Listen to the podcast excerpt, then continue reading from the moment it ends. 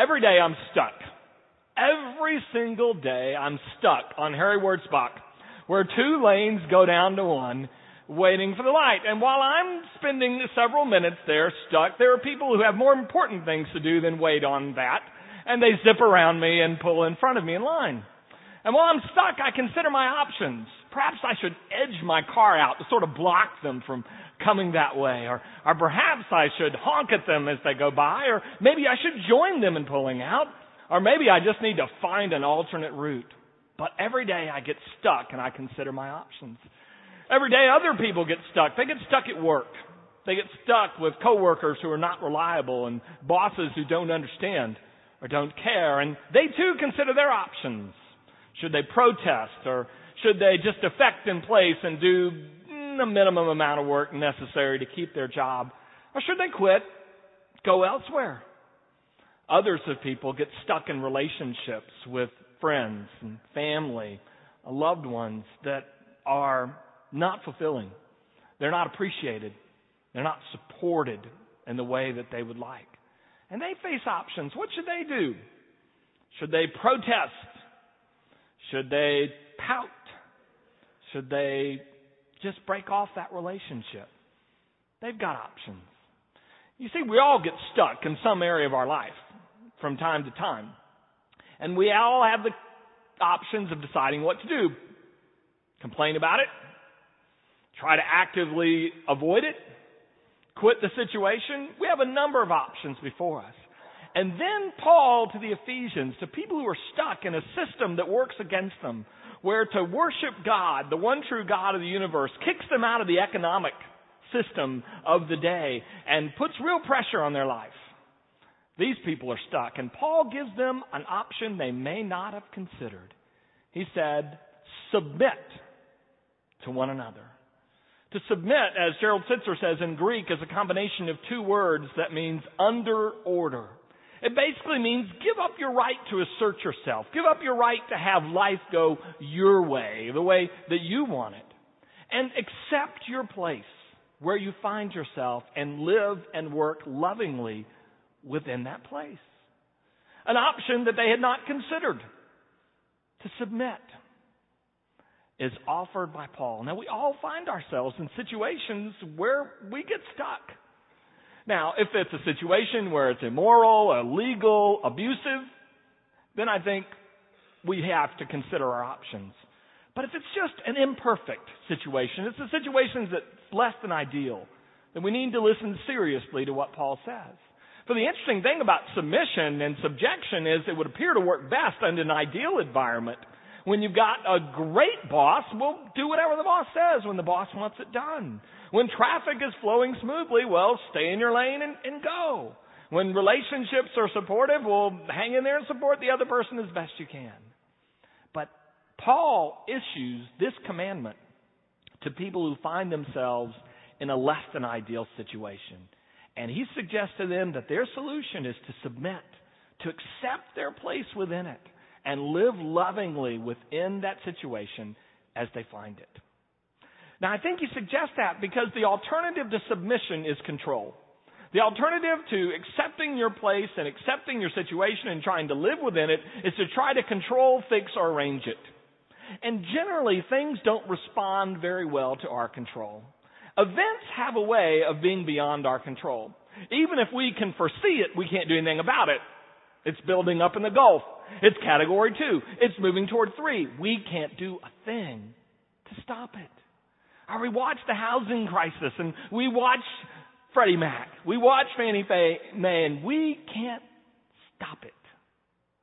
Events have a way of being beyond our control. I was in line to a place the other day, and the woman in front of me in line was on the phone, and she was frantic.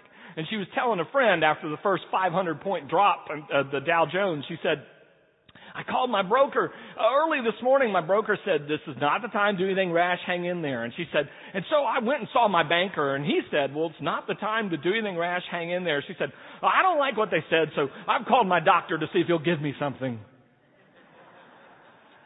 Situations like Wall Street have an amazing ability to be beyond our manipulation and beyond our control, like hurricanes. Events don't really respond to control. And if you think events don't respond to control, try people. Try people. Having or working with children, as wonderful as they are, teaches us that it's very hard to control another living, breathing, thinking human being. They don't always respond in the way that we plan or that we want.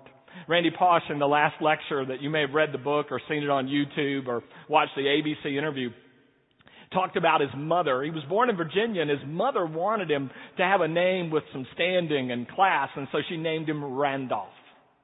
But he didn't like Randolph, and he told her so through most of his life as he was growing up, and he finally said to his mother, "Don't I have the right to be called whatever I want to be called?" And she said to him, "No."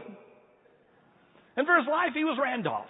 And he went off to college, and she would send him care packages to Brown University, to Randolph, and he would send them back saying, "No such person at this address." And she kept calling him Randolph. People and events are beyond our control, and I think that's one of the reasons that Paul doesn't suggest trying to control things. Another thing I think that happens is while we're busy trying to plan, control, arrange, and fix life to suit us, we miss what God may be doing through the uncontrolled events of our life. You've probably heard the old cliche that life is what happens while we're making other plans. And I think that's true in a lot of ways, that God does things through the difficult events of our lives, and if we're out trying to plan to control or fix them, we miss what's happening.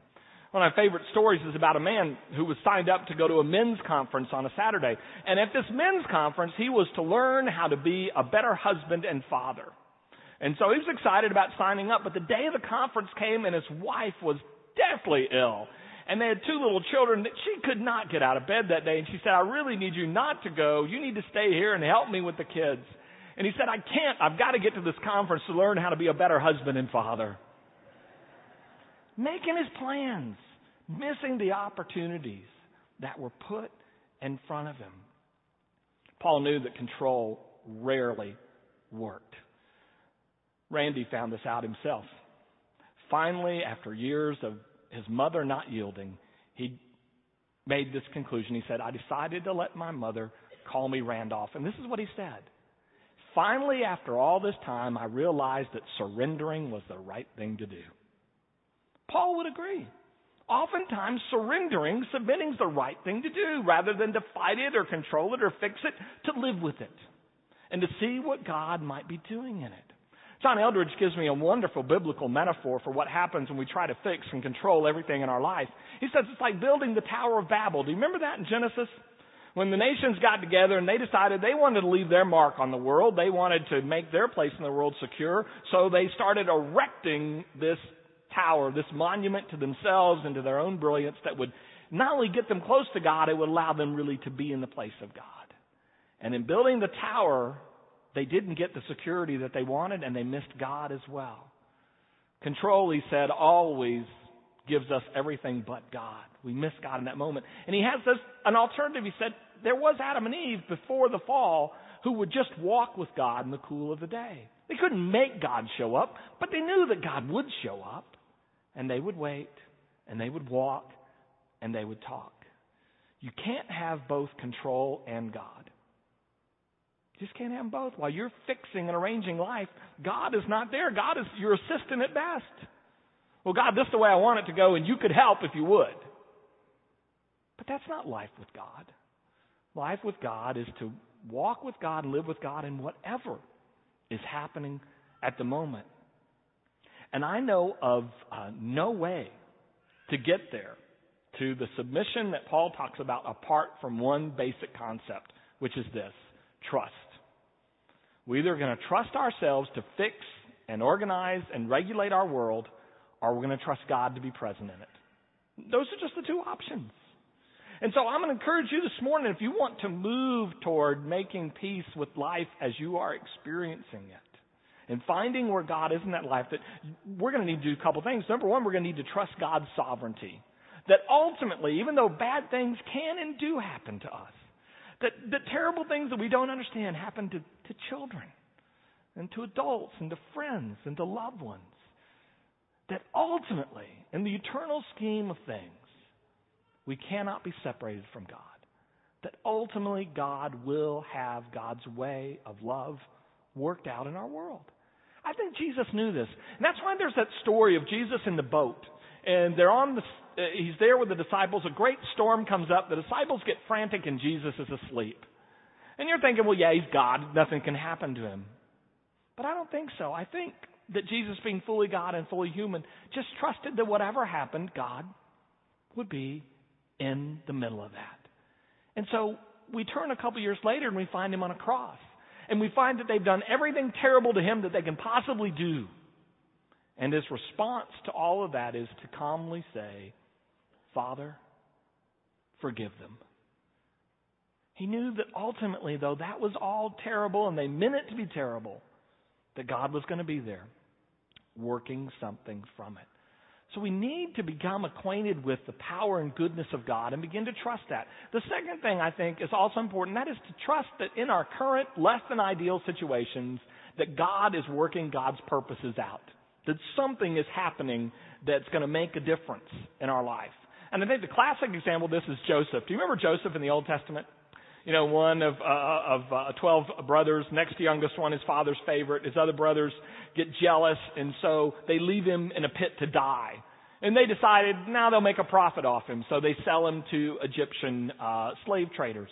And he ends up in Egypt. He ends up in somebody's household. He manages their household faithfully and dutifully. Then he's falsely accused of assault. He finds himself in prison. There in prison, he begins to run the prison and helps a man see the future that God has for him. And he says, now when Pharaoh restores you to your position, please don't forget me. I'm rotting here in this prison. And the man, of course, forgets him. And for 13 years, Joseph's situation is far from ideal. But in those 13 years, look what's happening. Joseph is learning the Egyptian language. Joseph is learning the Egyptian culture. Joseph is learning how to use his God-given talent to manage and administrate. And he's run a large household, and now he's run a large prison. And Pharaoh and the world are getting set up for a huge disaster that will call forth for somebody to have wise administrative skills. And at the end of 13 years, it all comes together. Joseph is called upon by the Pharaoh at the start of a very difficult time. Joseph becomes second in command of Egypt, manages the 7 years of good harvest in such a way that the Egyptians are fed, God's people, the patriarchs, are fed, and the world is fed. For 13 years, it's all going the wrong direction. And then when the time is right, there's Joseph with everything that God has worked out in his life, ready to do what God calls him to do.